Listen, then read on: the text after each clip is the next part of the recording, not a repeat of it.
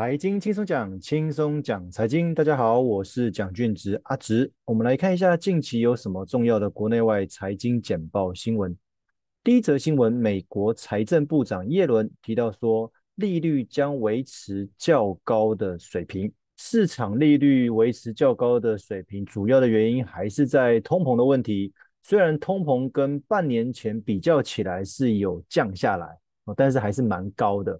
所以原则上，就联准会的角度看法而言，他们会觉得在短期内不太可能会有降息的机会。那当然，目前为止也没有持续升息哦，因为过去这一次也在观望哦，所以维持过去的水平。但是有没有可能持续升息哦，也是也是一个选项啦。但是短期内是不会有降息的可能哦，除非这个通膨真的是已经降到一个蛮低的一个水位哦，否则这可能是就算不升息的话，还是可能维持在一个相对比较高的市场利率。那不过之前有跟各位提到说，如果我们要看这个市场利率的话，你看你的角度是看单纯的市场利率，还是看实质利率？那所谓的实质利率呢，我就会把市场利率减掉通膨率。哦，这个才是实质的利率。那目前很多国家，包包含台湾在内，哦，它可能是处于一个零利率或者负利率的状态。简单讲，就是实质利率都是相对是偏低的啦。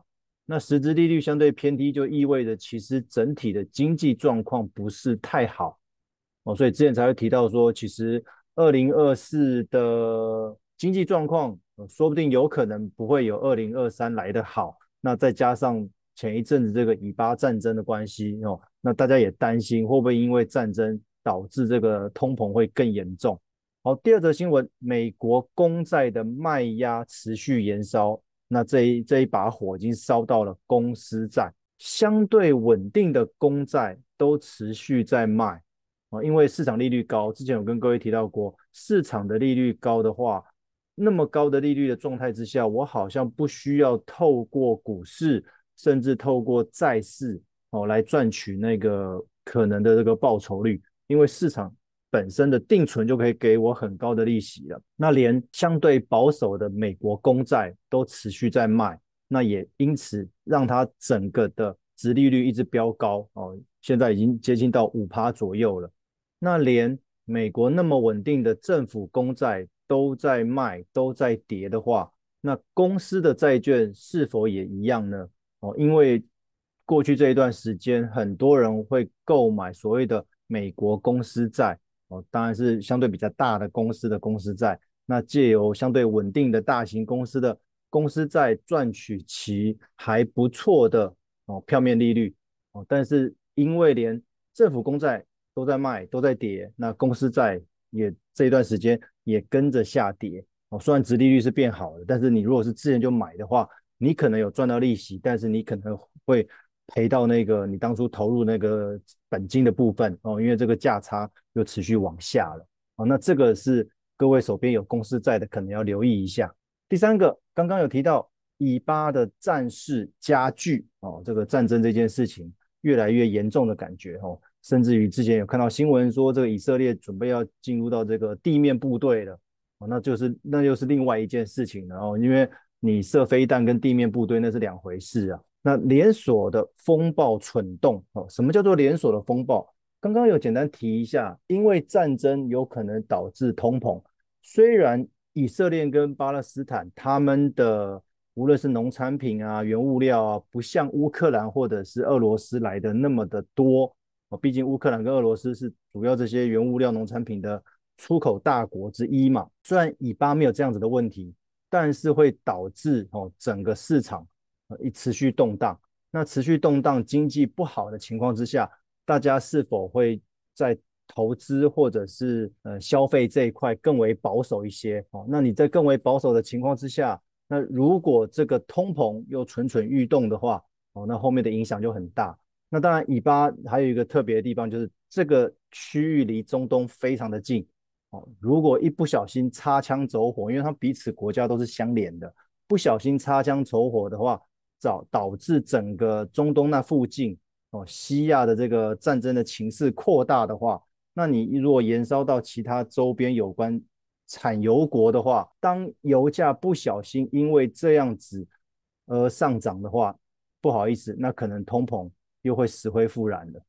那未来有可能因为如此，市场只好被迫持续升息。哇，那这又是另外一个光景了。所以刚刚前面才会提到说，其实二零二四说不定它的整个经济的走势会比二零二三今年来的更颠簸。所以大家在投资跟理财上面要再谨慎一些。哦，因为现在全世界同时有两大战区都在打仗。哦，这个是过去很难想象的。哈，因为以以前我们会觉得中东战争好像很频繁嘛，反正那个地方一天到晚都在战争，哎，可是现在是很明确的，而且会影响到全球经济的两大战区哦，都在作战。那当然也希望这些战争能够赶快结束，让我们的生活跟经济恢复正常哦。各位不要觉得。这个战争离我们很遥远，但是所谓的蝴蝶效应哦，都会影响到我们的一些消费或本身经济啊、进出口啊、油价什么的。其实很多地方我们都会受到牵连。好，再一个，亚洲的央行阻止贬值哦，截至目前为止，已经动用将近一兆元的资金来抵挡这个。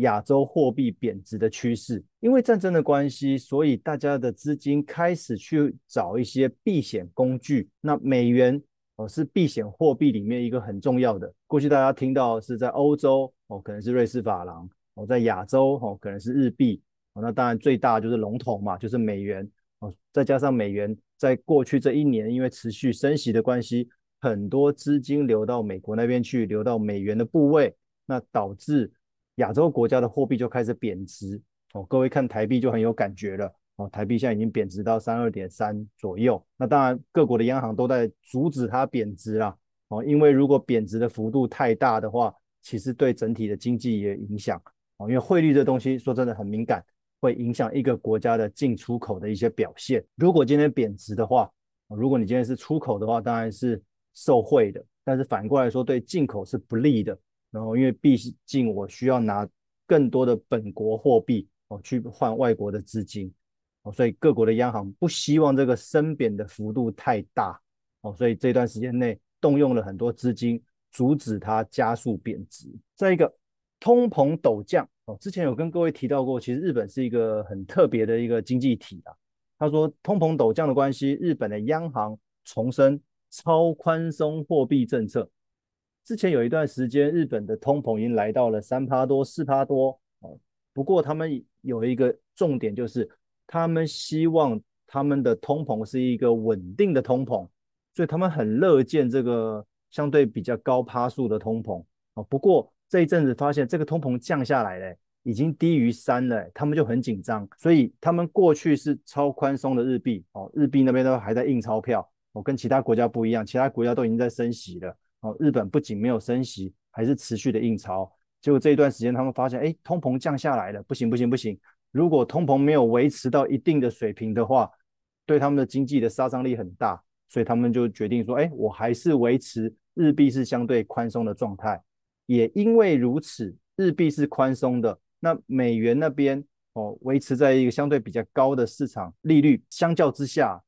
美元强势跟日币的弱势就会越来越明显。这两个的差距会就越来越大，所以各位会发现日币在过去这一段时间会持续贬值哦，尤其像日币对美元现在已经贬到一百五左右哦，这不是没有原因的哦，因为刚刚提了嘛，日币这边他们是持续在印钞、持续宽松，他们并没有升息的考量哦，截至目前为止，因为他们希望他们这个通膨能够维持一个。蛮长的一段时间，而不是昙花一现。再来回到台湾的新闻，零零五六的配息，他说其中的收益平准金占了二十九趴，据说这是零零五六跟其他的 ETF 比较起来，哦，率先公布它的配息组成来源里面有多少比例是来自于收益平准金。简单讲就是最近的一次季配息哦，因为零零五六从年配变成季配，最近的一次季配息，它配息的金额里面大概三成左右是来自于收益平准金哦。当然，我们的那个监管单位还在讨论说，未来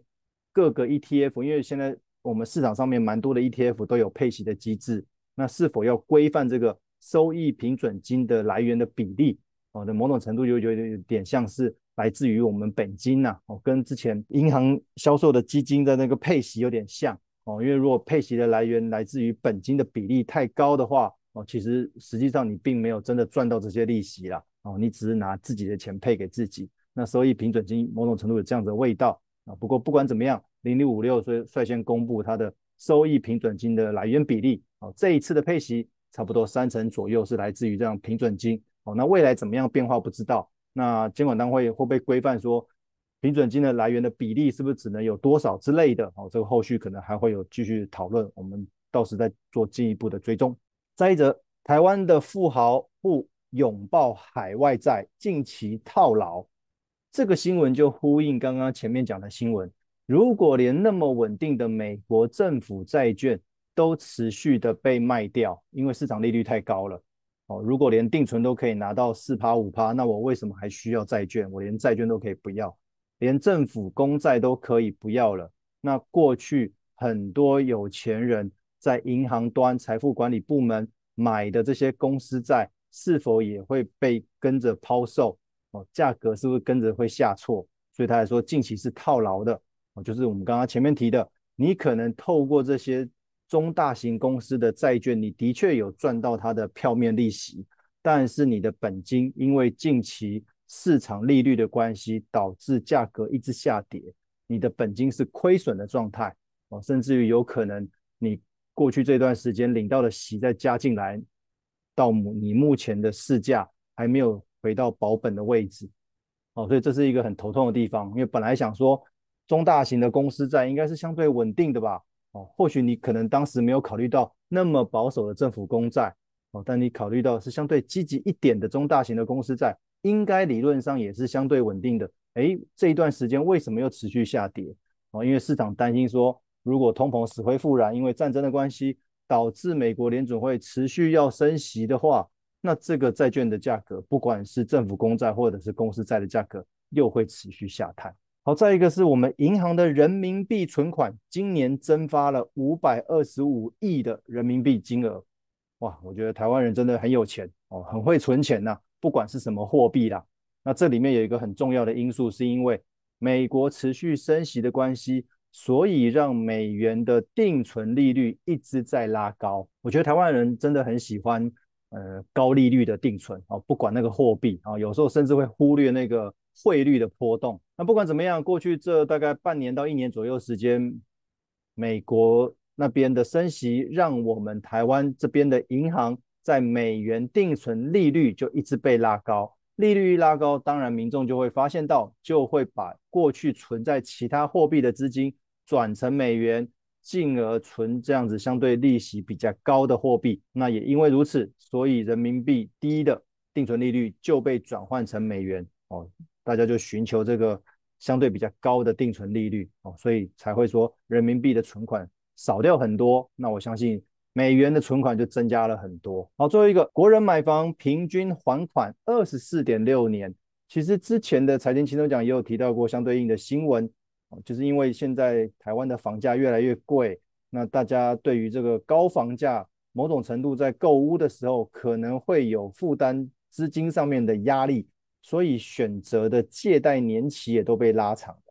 如果平均还款二十四点六年，差不多二十五年左右。这就意味着，其实很多人在借贷的时候，早就已经不是传统的二十年房贷了哦，可能是二十几年甚至三十年的房贷哦，这样子平均下来才会是目前的大概二十四点六，接近二十五年左右哦。不过还是回到